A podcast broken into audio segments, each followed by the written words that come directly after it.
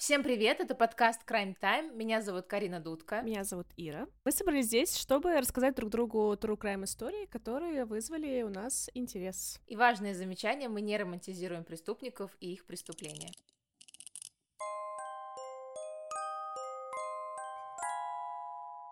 Привет, Ира. Привет, Карина. Жду твою историю. Опять она забугорная, И да? снова она забугорная.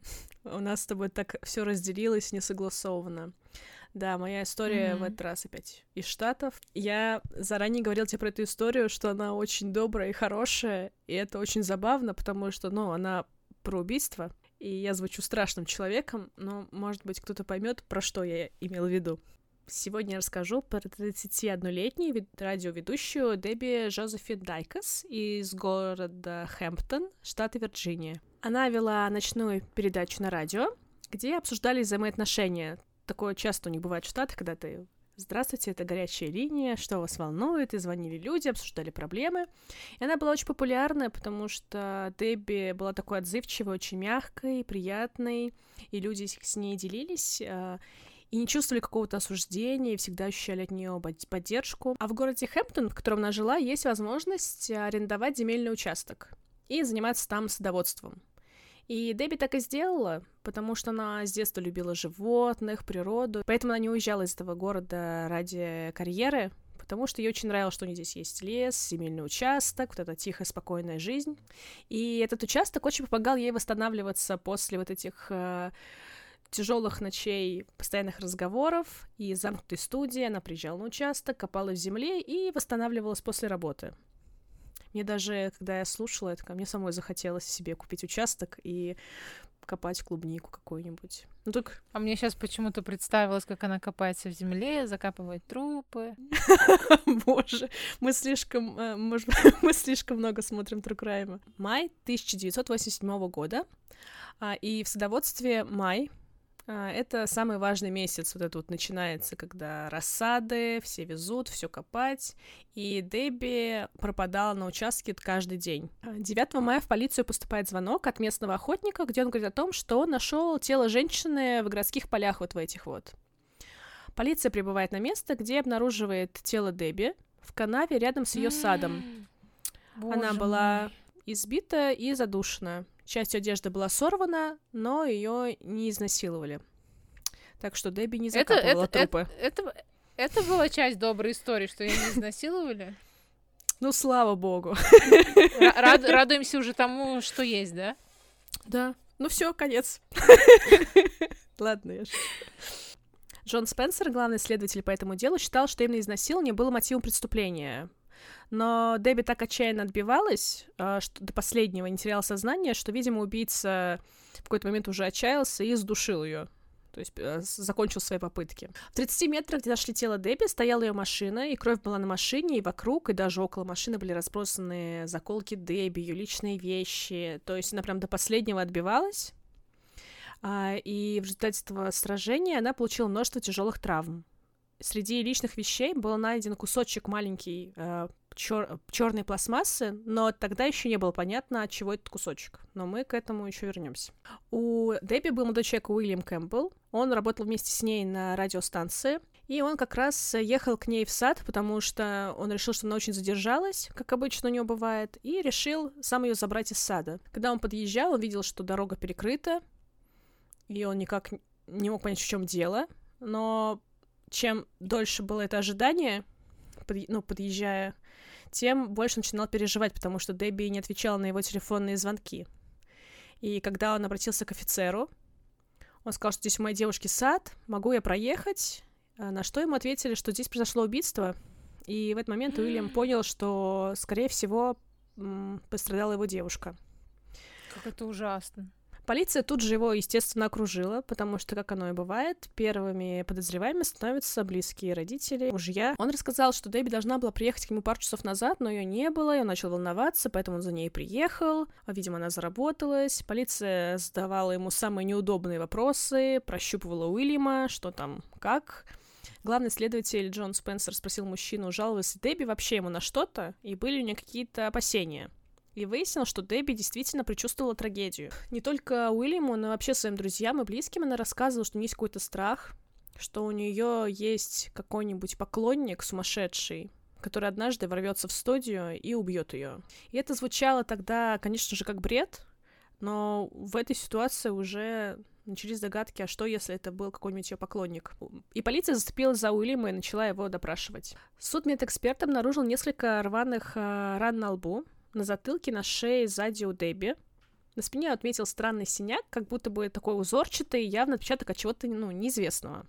Также заключил, что умерла Дебби менее чем за два часа до прибытия полиции. То есть прям полиция приехала сразу после звонка, то есть прошло мало времени. И причина смерти — удушение. Изнасилования не было, но, судя по порванной одежде, попытки предпринимались. То есть следователь, который приехал на место преступления, был прав. Мгм. В это время полиция продолжала работать на месте преступления, искать свидетелей, но в то время вообще там никого не было, и Дебби в саду работала одна. Рядом с садом находилось кладбище, где полиция решила опросить местных работников. Оказалось, что несколько дней до убийства по кладбищу слонялся молодой светловолосый человек, которого раньше здесь никогда не видели. И молодой человек был идентифицирован как Майкл а, Лапрейт, он жил в трех километрах от, места преступления. Полиция за это зацепилась, но оказалось, что у молодого человека было алиби, и он к этому, ну, к этому убийству не имеет никакого отношения. Также и у парня Дебби тоже было алиби, и его тоже исключили из а, подозреваемых. И тогда полиция решила, что Дебби все-таки убил фанат, и они зацепились за эту версию. Подозреваемых было очень много, потому что канал популярный, слушал его очень много человек, и здесь искать, как, ну, я не знаю, как иголку в стоге сена. Это какой год? Напомни, пожалуйста. 1987. А, понятно, без камер. Тогда еще у следователей было э, опасение, что дело затянется надолго. И это станет таким вот известным делом, где будут очень долго кого-то искать, пытаться найти. Но все решил один момент. Спустя небольшое время, недалеко от места убийства и тела Дебби, была найдена мотыга, деревянная ручка. Скорее всего, это было орудием преступления. Она была сломана пополам, и было очевидно прям, что ей нанесли некоторые удары по голове. На лезвии мотыги были обнаружены волосы Дебби. Деревянная ручка лежала в луже грязи, и полиции строго-настрого было запрещено вообще к ней приближаться, а уж тем более прикасаться к действительно важной улике, которая поможет раскрыть дело. И Джон Спенсер ждал прибытия на место преступления незаменимого сотрудника, с помощью которого рассчитывал раскрыть это дело быстрее. И это был э, Роди фон Бранник, опытный следопыт, порода немецкая овчарка СК-9. Вот почему... Вот почему я такая довольная. Да, а я еще такая думаю, а про людей говорят следопыт? Это... Это как будто А, про собака- смешариков, так можно сказать. Я представляю, приезжает тут из смешариков на место преступления. Следопытыч. Интересная интеграция. А К9 — это обозначение кинологической службы особого подразделения в США. И К9 произносится как K9, и, как я поняла, это что-то на латинице, означает собачий, и американцы решили, что вау, супер, а считывается, хотя я сто раз это прослушала, такая, я ничего не считала. И там они такие, простая игра слов во всех статьях, я такая, совсем непростая. Я немножко послушала про то, как у них вообще это все организовано, и мне понравился факт, что собак доставляют на место прям в специальных автофургонах с удобным отсеком для собаки, который оборудован кондиционером, и там лежит собачья амуниция от поводка до бронежилета, и там есть маленькая ветаптечка, и еще у собаки есть свой значок, то есть вообще очень очаровательно. И знаешь, вот эти И- все ис- истории, когда офицеры очень сильно привязываются к своей собаке, они там живут вместе, и потом, когда собака Да-да. умирает, это же вообще буквально твой напарник умер. Но здесь вот история про то, что эта собака была вот про кинолога, и она жила у них в доме. Да. А вообще я узнала К9, для меня это из детского фильма, ну, я в детстве смотрела фильм, там был Джейм Белуш, по-моему, или как его Мгм. зовут, и там была собака, и оказалось, что собака, которая снималась в фильме, она тоже из К9. Вот. Такой вот интересный факт для стариков из 90-х, как я. Помощник Джона Спенсера звали Роди. Его называли еще самым острым носом в истории городского полицейского управления. Это была просто уникальнейшая собака, которая была привлечена более чем к 700 делам. И однажды по одному лишь запаху она привела полицию прямо к дому преступника. Обалдеть. И таких историй очень много. И способности Рози до сих пор не могут заменить современные приборы. Обалдеть. Какой хороший мальчик. Вот эти вот исследования по запаху, а, Тут могут справляться только собаки. Есть, конечно, всякие современные приборы, которые могут потягаться, а в криминалистике используют эти вот запаховые следы, и читать их могут только биоприборы-индикаторы, которые, ну, редко достаточно используются, или собаки, что гораздо проще и эффективнее. И, в частности, если собаки, то это немецкие овчарки, которые прошли соответствующее обучение и имеют специальный сертификат, и они каждый год его перепроходят бедняги. И принцип основан на том, что различие в качественном количественном составе веществ, обволакивающих запах человека или животного, определяет его индивидуальность. То есть запах, который есть у нас, он как отпечатки пальцев уникален. Не зря же говорят собаки... совместимость по запахам у людей. Я, кстати, не, не верила в это, пока однажды поняла, что да, это существует. Когда поняла запах, который мне очень не нравится, я такая, а, я, я верю. Да, у меня, у меня очень сильно с этим обостр... обостренное чувство запахов, и да, это очень важно. И как это работает? Человек оставляет вот свой запах, и всего лишь касаясь предмета. И лучшими носителями запаха являются эти биологические следы, там кусочек ткани, кровь, пот. Ну просто круто то, что я, я этого всего не знала, и я стала это изучать, и такая читаю, собаки не могут тут ошибаться. Я такая, вау. То есть они реально не ошибаются в этом, и они прям различают из миллиона запахов тот, который им нужен. Я, знаешь, я тоже не знаю ничего про собак, но те собаки, которые ищут наркотики, насколько я слышала, или, может быть, это миф, что они наркозависимые. Это было в Гриффинах, я об этом узнала. Такой mm, важный источник Брайана. информации. Да-да-да.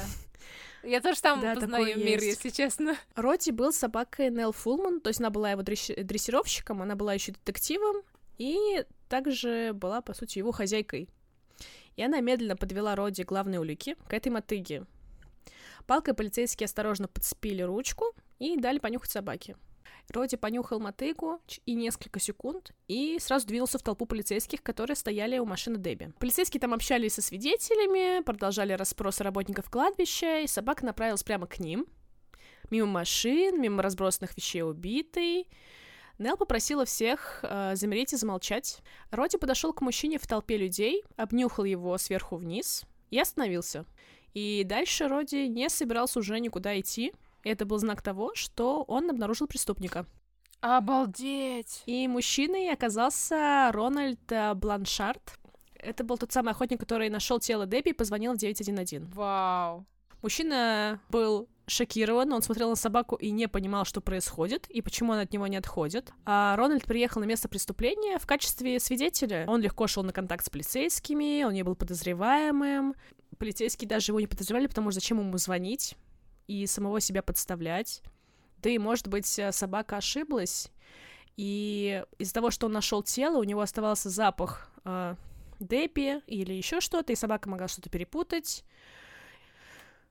Но, учитывая репутацию Роди, то, что Роди раскрывал кучу дел, решили проверить Рональда. А Рональду Бланшарду недавно исполнился 21 год. Он был женат и работал на рыболовной шхуне Мотива убийства у него не было, так как он вообще понятия не имел, кто такая Дебби, и не знал вообще про ее передачу, и не являлся ярым фанатом. С молодой женой он жил в трейлере, и полиция направилась вместе с ним к нему домой. Первым делом следователь решил проверить одежду Рональда. В контейнере с грязным бельем полиция нашла футболку с кровью, и Рональд объяснил, что проверял пульс, наде... надеясь, что девушка живая, поэтому футболка в крови. Полицейский вспомнил, что Рональд же в этот момент охотился, поэтому попросил показать оружие, с которым он ходил на охоту. И футболку и оружие забрали на экспертизу. Экспертиза подтвердила кровь Дебби на футболке Рональда, но также обнаружили на ней мелкие брызги крови, вероятнее всего, появившиеся от ударов. Я тоже изучала этот вопрос. Это дело вообще помогло мне изучить много вопросов, такие как К9, экспертиза по запаху и экспертиза по каплям крови. Потому что кровь уникальная жидкость, и она, когда вот именно брызги остаются, то это не может быть, что ты как-то испачкался кровью. Это значит, что в тебя попали именно брызги от какого-то удара. Ой, я столько посмотрела всего. Я теперь все знаю. Про кровь я знаю все теперь. И чтобы доказать, э, что данные брызги крови были именно от удара, следствие привело эксперимент для присяжных. Они взяли шлем, и в шлем положили губку с кровью и стали разбивать э, шлем тяжелым предметом, тем самым доказывая, что подобные брызги могут появиться только от ударов. визуализировала в голове, ну, типа там... Да. Ужас. Ужасно. А, но это еще не все. У винтовки, которую не забрали у Рональда, был изогнут ствол. Сбоку был отломлен затвор, и это был тот самый черный кусочек пластика, который нашли в вещах Дебби, и не понимали, от чего она. И э, следы синяков на спине Дебби совпадали с прикладом оружия. То есть именно этой винтовкой 100% наносили удары. И в винтовке застряли два волоса, которые совпадали с волосами Дебби. Парень девушки потом вспомнил, что Дебби пару недель назад рассказывала, что она сцепилась э, с местным охотником. У них был небольшой конфликт. Ей не нравилось, что он охотился, ну, она любила животных, и она просто делала ему замечание, что он занимается отстрелом птиц, и вообще делает это очень близко э, к вот этим городским зонам, садам.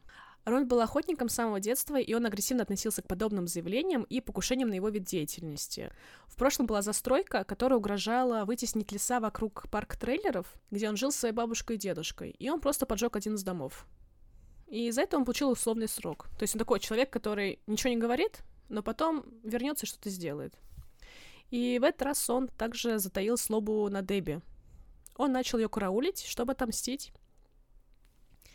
И когда девушка осталась одна в саду, солнечное 9 мая он вышел из леса и начал носить удар винтовкой с такой силой, что даже стальной ствол погнулся. Господи. И после он повалил ее на землю, начал срывать с нее одежду. Девушка очень отчаянно отбивалась, он бил ее мотыгой, но девушка продолжала сопротивляться. Рональд понял, что он не может с ней вообще справиться, она истошно кричала, никак не замолкала, и ему пришлось ее задушить, потому что он очень рисковал, что кто-то услышит ее крики. А он, получается, ее хотел изнасиловать? А, и убить, и изнасиловать. Но изнасиловать не получилось. Я просто в шоке от того, что это замечание, что чувак, э, мне не нравится, что ты охотишься. Он такой, окей, mm-hmm. я приду и убью ее. Ну, то есть для меня это вообще и еще с, так, с такой злобой и агрессией напасть. Да.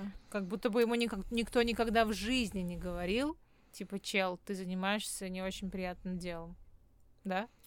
Как будто бы это в первый раз такое произошло с ним. Я, я вообще, я вообще в ужасе. Это какой-то не, не, ты рассказывала про в прошлый раз про маньяка, который не умеет со злобой работать. Да, контролировать агрессию. Вот, видимо, у него то же самое что-то было. Ну, кстати, Но... знаешь, если он дожил до своих лет и впервые только убил человека, может быть, он до этого тоже кого-то так же убивал? Ему 21 год.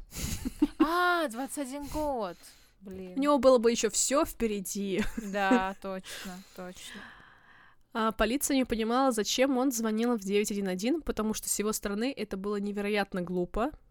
Оказалось, что когда он пришел домой, его жена увидела кровь на его одежде и руках и испугалась, спросила, что случилось. Он мог придумать, что я там охотился, там убил оленя или еще что-то. Он просто пробормотал растерянно, что, ну, вот это, ну, нашел труп. И жена в ужасе ждала каких-то от него действий, и он такой, окей, я сейчас позвоню в 911.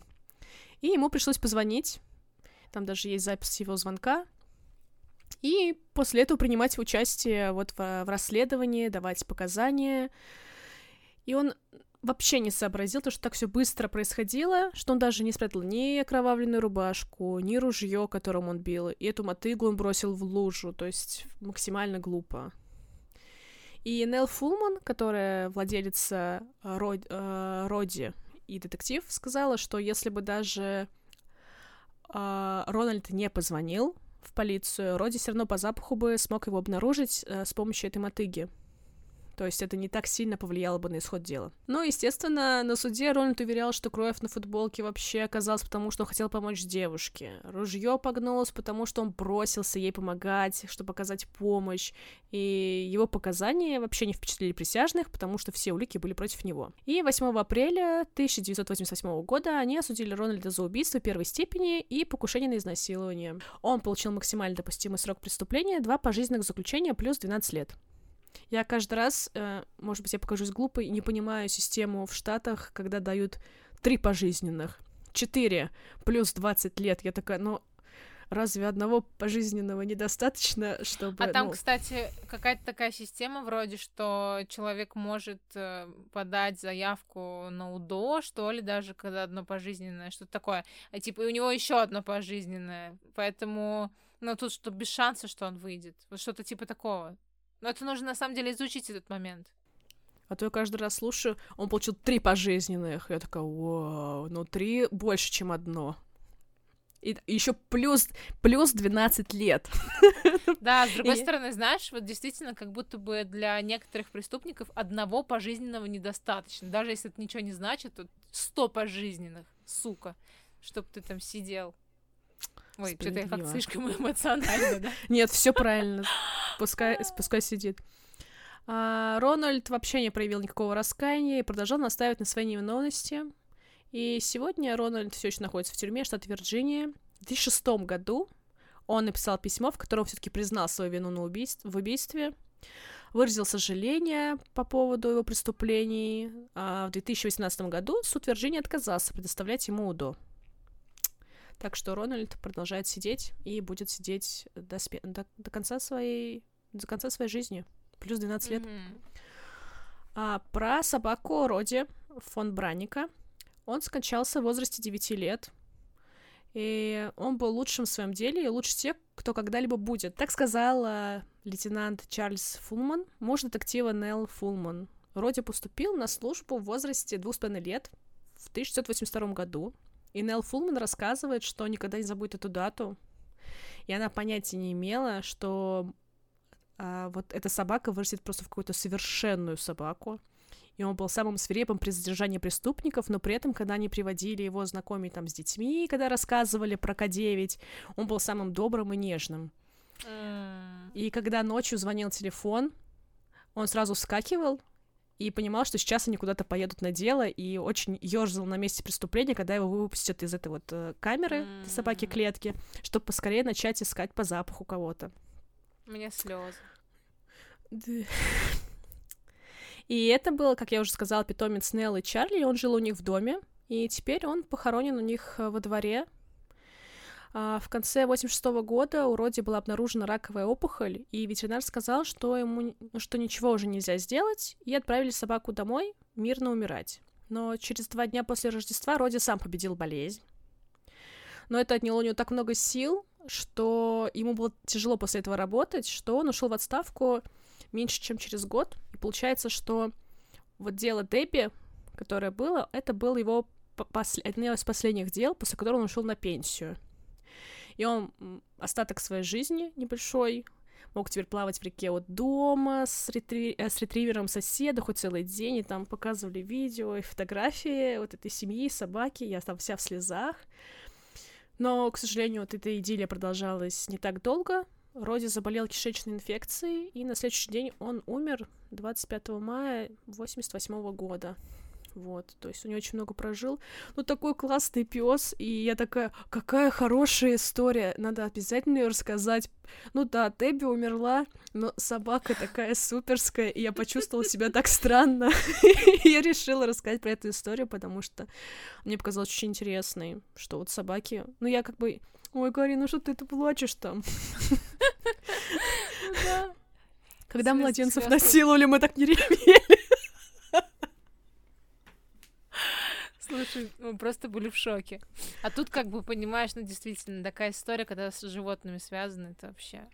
Да, и то, что там еще я смотрела фотографии, всякие видео, и вот их э, цитаты, как они про него рассказывают, про эту собаку.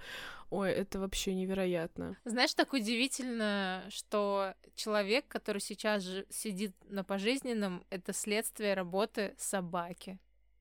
Охренеть типа, просто, да. Типа, а, а как ты попался? Да собака меня нашла. Да, вообще это так странно. Наверное, для преступников это унизительно, мне кажется. Вполне. Ну, знаешь, для такого преступника, как он, вообще неподготовленного. Да, согласна, лох. Да, он не так лох. Не сказала бы, конечно, что она такая прям добрая. Это я для своих этих, для зрителей наших, чтобы они подумали, что я адекватная, это нет. Но, но действительно, очень трогательный момент с собакой, конечно. Это наша первая история с животными, где животные... Не изнасиловано. Просто простите. Знаешь, что хотела сказать? Что вот я могу смотреть и слушать True Crime, и мне интересно разбираться, но я бы, наверное, никогда не смогла разбирать историю с э, зоо с живодерством. А, я даже фильмы не смотрю, где животные умирают. Есть специальные сайты, где ты можешь, э, по-моему, как там про собак, ты можешь заранее вбить фильм, и там тебе покажут, собака умирает, остается в живых или неизвестно. И если там собака умирает, я вообще не смотрю такие фильмы. И я смотрела документалку про котят, где маньяк мучил котят, есть на Нетфликсе. Это было ужасно. Просто ужасно. Я тоже же про животных не могу ничего такого смотреть. Я не знаю, как так вышло с котятами. На День Святого Валентина смотрела, кстати, с подругой. Жесть.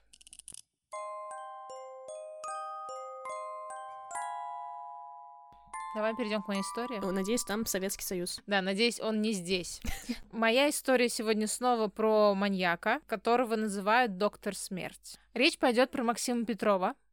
Это российский врач, он родился 14 ноября 1965 года в Ленинграде. Рос вместе с сестрой Татьяной, был обыкновенным ребенком, но, как он сам вспоминал, у него был задиристый характер, но он не отличался какой-то жестокостью, животных не мучил и говорил вот такое, цитата.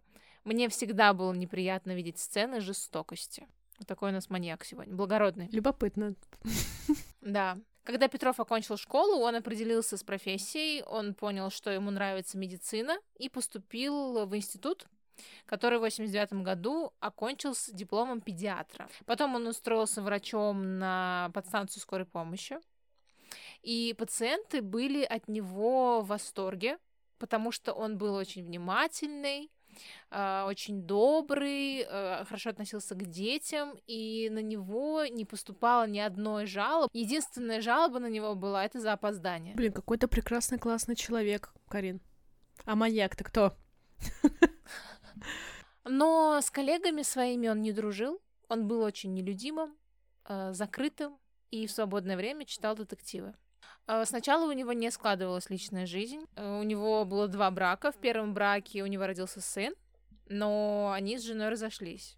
Второй брак он заключил с коллегой, тоже медиком, и у них родились сын и дочь. Зарплата у него была маленькая, не хватало ни на что, и иногда даже доходило до прям реального голода. Ну, типа риска голодать. Поэтому он... А, чтобы бесплатно ездить на транспорте, он себе откуда-то достал удостоверение участника боевых действий. Да.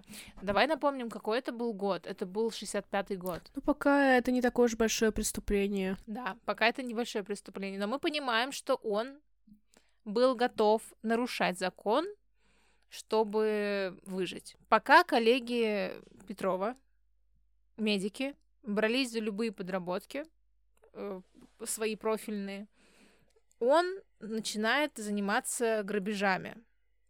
И его интересовали только те, кто не сможет дать ему отпор. Поэтому он решил, что он будет нападать на пенсионеров. Он находил данные адресов этих пенсионеров в списке пациентов своей районной поликлиники, где он работал, потому что на стеллажах выкладывали бланки с результатами анализов, и вот в этих бланках были адреса пенсионеров. Летом 97 -го года первой его жертвой стала пожилая женщина. Он э, пришел к ней с результатами и сказал, «Э, результаты анализов плохие, надо вам провести срочный осмотр. Он измерил ей давление, а потом сделал укол, от которого она уснула. Когда она проснулась, она поняла, что врач исчез, а дома вся квартира вверх дном перевернута, и ценности пропали. Она не пошла в милицию, потому что побоялась, ну, как-то постыдилась, рассказала соседям о том, что произошло, но соседи над ней посмеялись и сказали, что она вообще там э, сошла с ума, и ничего, ничего не предприняли. Петров продолжает совершать свои преступления, делает это днем, потому что понимает, что днем, скорее всего, пенсионерки будут одни дома. Но один раз Петров приходит домой днем к соседке, значит, делает свои вот эти все процедуры, забирает ценности и встречается с сыном пациентки в дверях, ну, сталкивается, короче, с ним и убегает. Вот так вот. То есть э, мог быть пойман, но не был. Мне удивительно, неужели за все это время они же знают, что это за врач? Ну, пенсионерки, они же знают, что он работает в поликлинике, они его все видят. И он столкнулся еще и с сыном. То есть, ну, он же не какой-то нам неизвестный персонаж из ниоткуда. Это врач. Обычно врачей, пенсионерки все знают. Там было сказано, что он э, носил очки для прикрытия с нулевыми диоптриями. Ну, типа, у него, походу, было хорошее зрение. И, наверное, он представлялся другим именем, и, знаешь, а там, ну, пенсионерки, может быть, не могут запомнить, как он выглядит особо, что-то такое. Какой-нибудь шапочки там ходит, как Айболит, знаешь. Не знаю даже, как он, как он одевался. Если Петров приходил домой, и дома были супруги пожилые, да, не, не просто бабушки одни, то он, вообще ему было все равно, он делал уколы всем, всем, всем, кого встречал, да. И вот, как я уже сказала, он надевал для маскировки очки с простыми диоптриями нулевыми. Сценарий его преступлений всегда был одинаковым. То есть он говорил о том, что у вас плохие анализы, э, проверял давление, делал укол, и иногда он говорил о том, что он вводит лекарства, иногда говорил, что берет э, кровь на анализ. А, сначала он вводил пациентам э, реальные снотворные, которые брал из поликлиники, но когда начался дефицит и лекарств стало не хватать, он начал использовать усыпляющие препараты для животных, а иногда просто толок таблетки, разводил их в воде, снотворные таблетки, и вводил пациентам. То есть это, точнее, это даже не, не усыпляющие таблетки, это были сильнодействующие психотропные препараты. Когда пациенты отключались, он начинал рыться в квартире. Обычно он забирал ювелирные украшения, ордена, ножи, э, золотые коронки, старинные иконы и посуду, какой-нибудь хрусталь. И, как написано в статье, последние стариковские 100 рублей, вытащенные из кошельков. Некоторые вещи он оставлял себе, некоторые сбывал на рынках, и также он э, залезал в холодильник и забирал там все, что было там, типа макароны, печенье, бутылки водки, сахар. Но самое важное, что он хотел найти, это был похоронный клад, который старики хранят э, на свои похороны. Это обычно 200 тысяч. Ну, ну, такие, да, суммы крупные. Да, это суммы крупные. Когда жертвы просыпались и обнаруживали, что их ограбили, они обращались в полицию, они обращались в милицию, но обычно им не верили, потому что, ну, типа, старые что-то придумывают. Но некоторым не везло, они просто не просыпались, потому что от препаратов не выдерживало сердце. Mm. Ну, ну, таких дел, получается, было очень много. Либо умирающий... А, ну просто умер... Я поняла, умер старик дома. Ничего не произошло. Да, просто умирают от старости, да. Их, их не их не совмещали в одно какое-то дело об убийствах. Как сказал сам Максим Петров, вот опять же цитата, «Я всем делал одинаковые уколы, но не все умирали, многие выжили. Видимо, индивидуальные особенности так подействовали, или доза была недостаточной». Как вот ты уже предположила, да, что смерть пенсионеров списывали на старость, и что в Питере маньяк появился, поняли не сразу.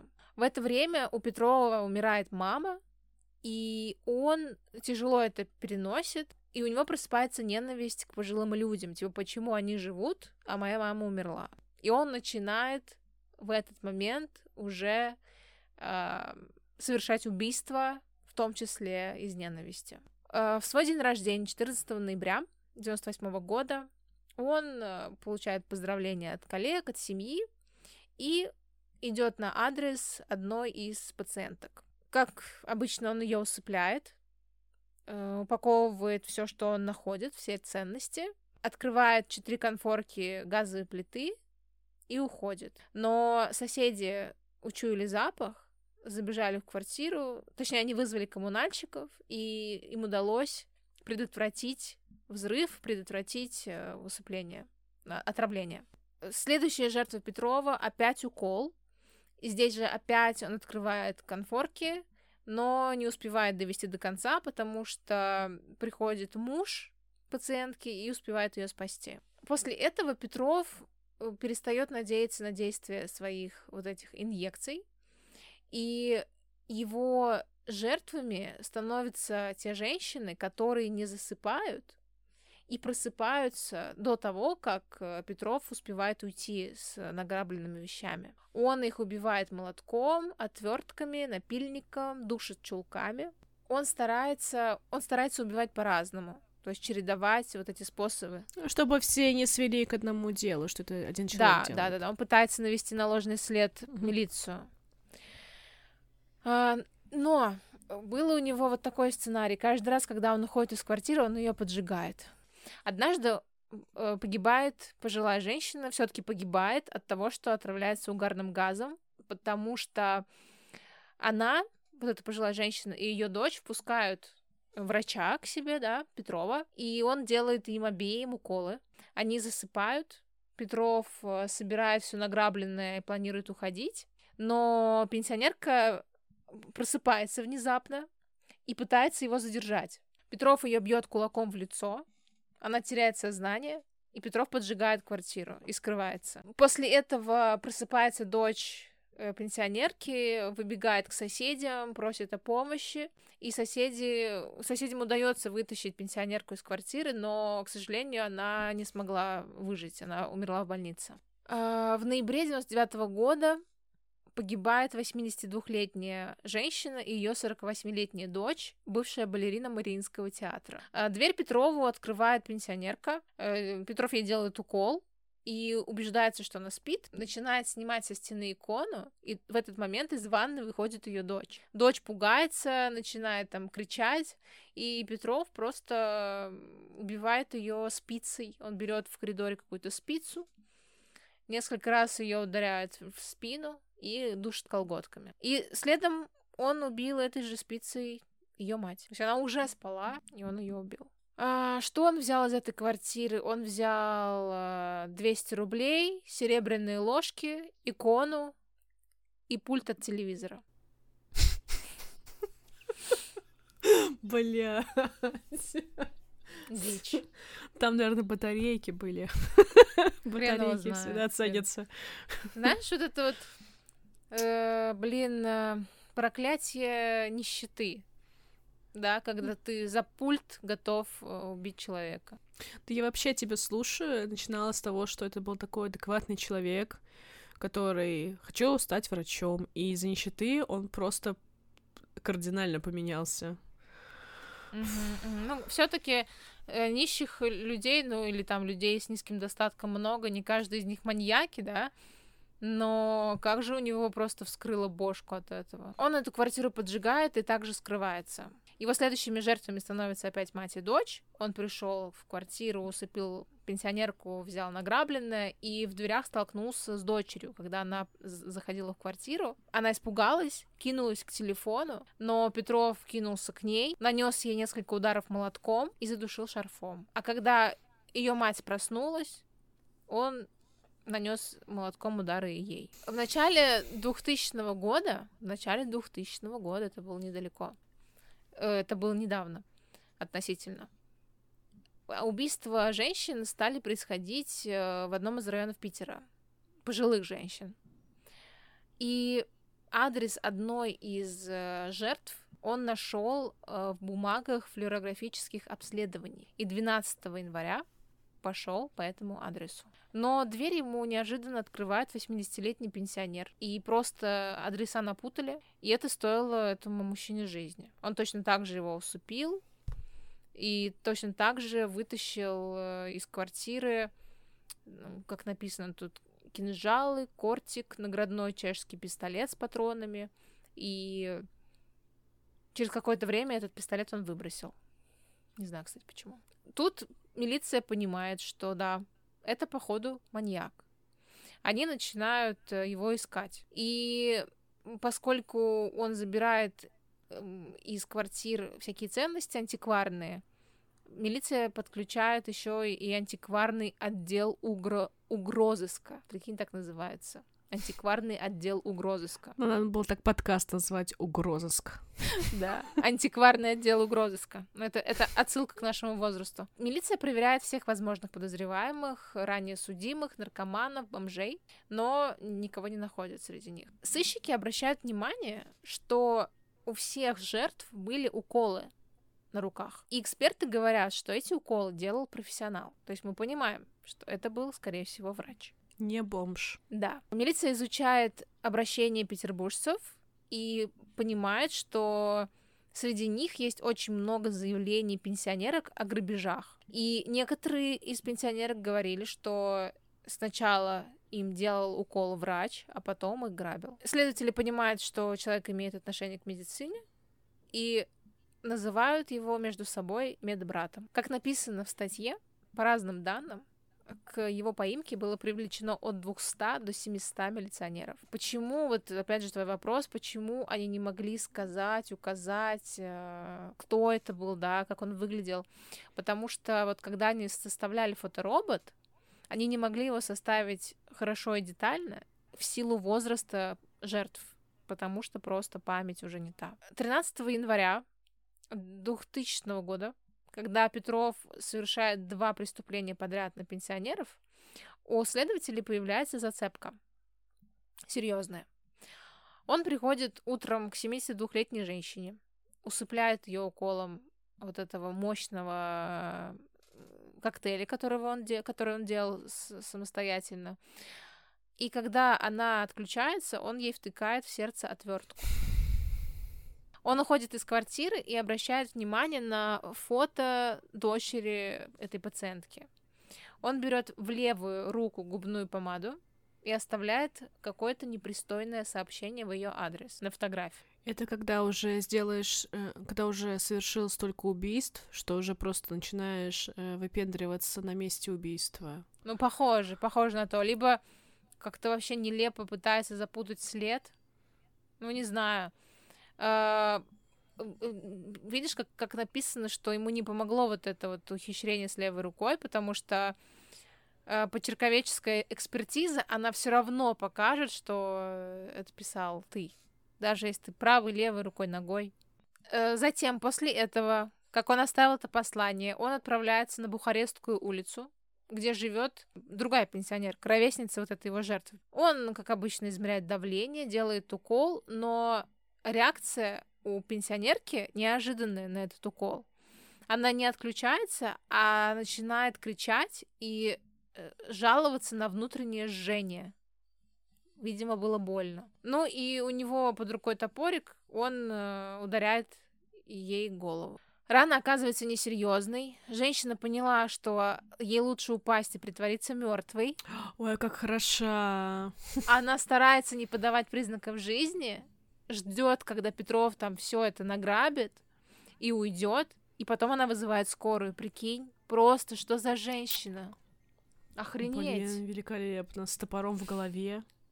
Топор в голове, и плюс до этого он ей ввел инъекцию, от которой у нее была боль и жжение.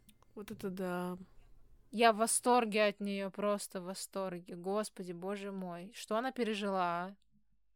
Это, это каждая секунда, она как час длится, пока ты лежишь вот так и ждешь. Надо запомнить. Ой, господи. Да. Ира, блин. Я еще такая, да. Кошмар. Это знаешь, блин, нет, ладно, такое дурацкое сравнение так обесценивает э, вот эти вот мучения жертвы. Просто когда в школе мама тебя будет в школу, и ты делаешь вид, что ты спишь, это были самые мучительные моменты делать вид, что ты спишь. И знаешь, так дыхание сбивается, и тебе нужно сделать дыхание, как будто бы ты спишь, а у тебя уже дыхание, Это как другая будто бы история, ты не потому спишь. что мама все равно добьется своего и Ладно. разбудит себя. А она, ну, Да, дурацкая школа. Пенсионерка оказывается в больнице, к ней приходит милиция, и они обращают внимание на очень важную деталь в ее рассказе. На то, что преступник сказал ей о результатах флюорографии. И они начинают э, поднимать все результаты флюорографии в той больнице, где была прикреплена вот эта жертва. Они изучают список фамилий и понимают, что сейчас этот чел этот преступник пойдет по адресам этих жертв, о, точнее, этих пациентов. Они находятся список э, вот этих вот э, пенсионерок, да, 200 человек. Они обзванивают их, они обзванивают тех пенсионерок, которые делали рентген грудной клетки в декабре 99 по январь 2000-х годов. И они выясняют, что результаты анализов рентгена не получили около 70 пациентов. То есть он забрал анализы 70 пациентов. Прикинь, какой у него был план. И по всем ним ходить и говорить, что вот ваши анализы. Они плохие, давайте сделаем вам укол. Они сразу начали обзванивать потенциальных жертв его, вот этих 70 человек, и категорически запретили им открывать дверь незнакомцам. Но предупредить всех они не успели. И 14 января Петров убивает еще одну пенсионерку. Он усыпляет ее и закалывает отверткой. Тогда 120 милиционеров устраивают засады в квартирах и, ну, тех жертв, да, к которым типа придет Петров. И одной из таких групп везет, потому что Петров приходит э, на адрес, где жила 76-летняя женщина, и примерно в 11 утра 17 января 2000 года он туда приходит. Хозяйку квартиры проинструктировали, что чтобы она открыла дверь и впустила его. У нее был в этот день, кстати, день рождения. Прикинь, если бы, блин, господи, какой кошмар, если бы это не, не была засада, а действительно он бы просто пришел, она бы ничего не знала, открыла врачу дверь. М-м, как обидно вообще. Как только Петров переступает порог ее квартиры, на него набрасываются оперативники. Он э, пытается сопротивляться, кричит, что он врач, что произошла ошибка и все такое. Оперативники обыскивают его, его сумку и находят тонометр, бритву, наполненные снотворным шприцы и капроновый чулок. Также у него была обнаружена часть похищенных вещей, фотоаппараты, тонометры, часы. Так как э, следы были обнаружены да, в предыдущих квартирах жертв, то они сделали экспертизу обуви и обнаружили, что следы, отпечатки следов, короче, совпадают с теми, э, которые были в предыдущих квартирах. Мария Петров был уверен, что он все делал идеально, и что вот тот факт, что его задержали, это вообще чистая случайность. И он все-таки признал вину, когда понял, что все, ну прямо его поймали, ему показали все доказательства, и назад пути нет. Он начал говорить только спустя неделю после задержания. До этого он был уверен, что его пронесет. Он запоминал очень хорошо квартиры жертв, и когда проводили следственный эксперимент, он все в подробностях описывал. После того, как люди узнали о преступлениях, ему дали прозвище «Доктор Смерть». Не только начали его гнобить, но начали гнобить и его семью, и его жена была вынуждена сменить работу, перевести детей в другой детский сад, э, потому что подвергалась буллингу, да. И через 7 лет после того, как задержали Петрова, она подала на развод. Что, что экспертиза, да, по его психике? Он э, вменяемый, не страдающий никакими психическими заболеваниями. Обвинению удалось доказать 46 эпизодов его преступлений, 11 из которых закончились смертью. Блин, я почему-то казалось, что будет гораздо больше. Нет, то есть я не расстроилась, типа, блин, он так мало убил, а мне почему-то казалось, что он так много, ну, по отрезку времени, что много убийств произошло. Mm-hmm. Нет, нет, всего 11. Спасибо женщина из топором. Ой, вообще просто какая вообще золотая. Петров жаловался на нечеловеческие условия в течение следствия. Да, и тут есть его цитата. Понять, что я пережил за почти 4 года нахождения в тюрьме, может тот, кто читал «Процесс Кавки» и, приглаже... и приглашение на казнь Набокова. Как мне нравятся эти Ё-моё, каков. Да. Он же признался, да, в том, что он совершал там, спустя неделю после того, как его поймали, а на суде начал все отрицать. Э, он сказал, что маньяка из него сделали милиционеры и журналисты, и что ему э, при задержании нанесли черепно-мозговую травму, а в тюремной больнице требовали по 100 долларов за каждую медицинскую справку, чтобы приобщить ее к делу. Поэтому в деле нет ничего, что свидетельствовало бы о его травмах. Он каждый раз придумывал новое оправдание, почему он приходил к пациенткам. Где-то он говорил, что его попросил коллега зайти к пациентке, где-то, что ему нужен был телефон, чтобы позвонить жене, где-то, что незнакомец на улице дал ему 150 рублей, чтобы он зашел к пенсионерке и представился врачом. И наличие вещей жертв он объяснял тем, что был перекупщиком, и эти вещи просто к нему попадали вот таким образом. А отпечатки пальцев в квартире почему оставались? Он, ну, не объяснил, да? А вот этого, угу. вот это, да, умалчивает история. Но, конечно же, суд Петрова не поверил, и он отбывает пожизненный срок в колонии Белый лебедь. Он оказывается на зоне в тюрьме и пишет жалобы регулярно пишет жалобы в разные инстанции, как они все делают, да? И он доходит до Страсбургского суда, подает иск о компенсации своих физических и моральных страданий в течение тех четырех лет, которые он сравнил с процессом Кавки. Он жаловался на пытки, на, перепол... на переполненность и духоту в камерах, отсутствие окон и полноценных спальных мест, голод и ограничением воды всего 300 граммами в день на одного арестанта. И прикинь, Чё? Европейский суд удовлетворяет претензии Петрова. Во хорош. И он постановил выплатить ему 16 350 евро. Но Петров попросил 300 тысяч евро. Прикинь, несколько лет назад в СМИ было сообщение о том, что он умер от сердечного приступа, потому что у него была опухоль головного мозга. Но это не так он до сих пор жив, он продолжает отбывать наказание в «Белом лебеде», и он регулярно получает передачки от сестры и надеется на УДО. Он сможет податься на него через пять лет, но эта статья была написана в 2020 году, по-моему, поэтому уже через три года. И он совсем-совсем не раскаивается в своих преступлениях и мечтает стать дворником, если выйдет из тюрьмы тут такая есть цитата от следователей, да, которые нисколько не удивляются тому, что Петров не раскаялся. И они пишут так.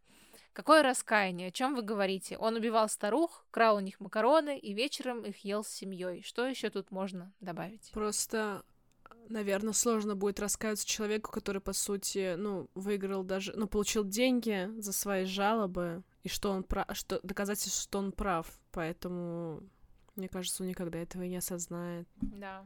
Да. Я, конечно, согласна с тем, что даже преступники должны содержаться в плюс-минус нормальных условиях, да, ну, как бы хотя бы в тех, в которых человек может существовать, там, не задыхаться и не умирать от голода.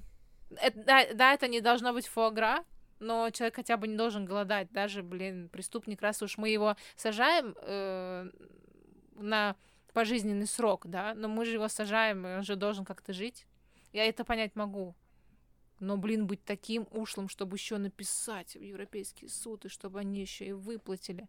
Вау. Он дал, он показал пример просто, как нужно себя уважать. Ой, хорош, конечно. Действительно хорош.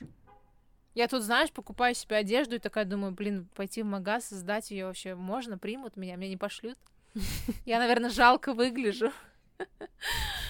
Ой, блин. Петров не думал об этом. Да, да. Берешь пульт от телека, уходишь.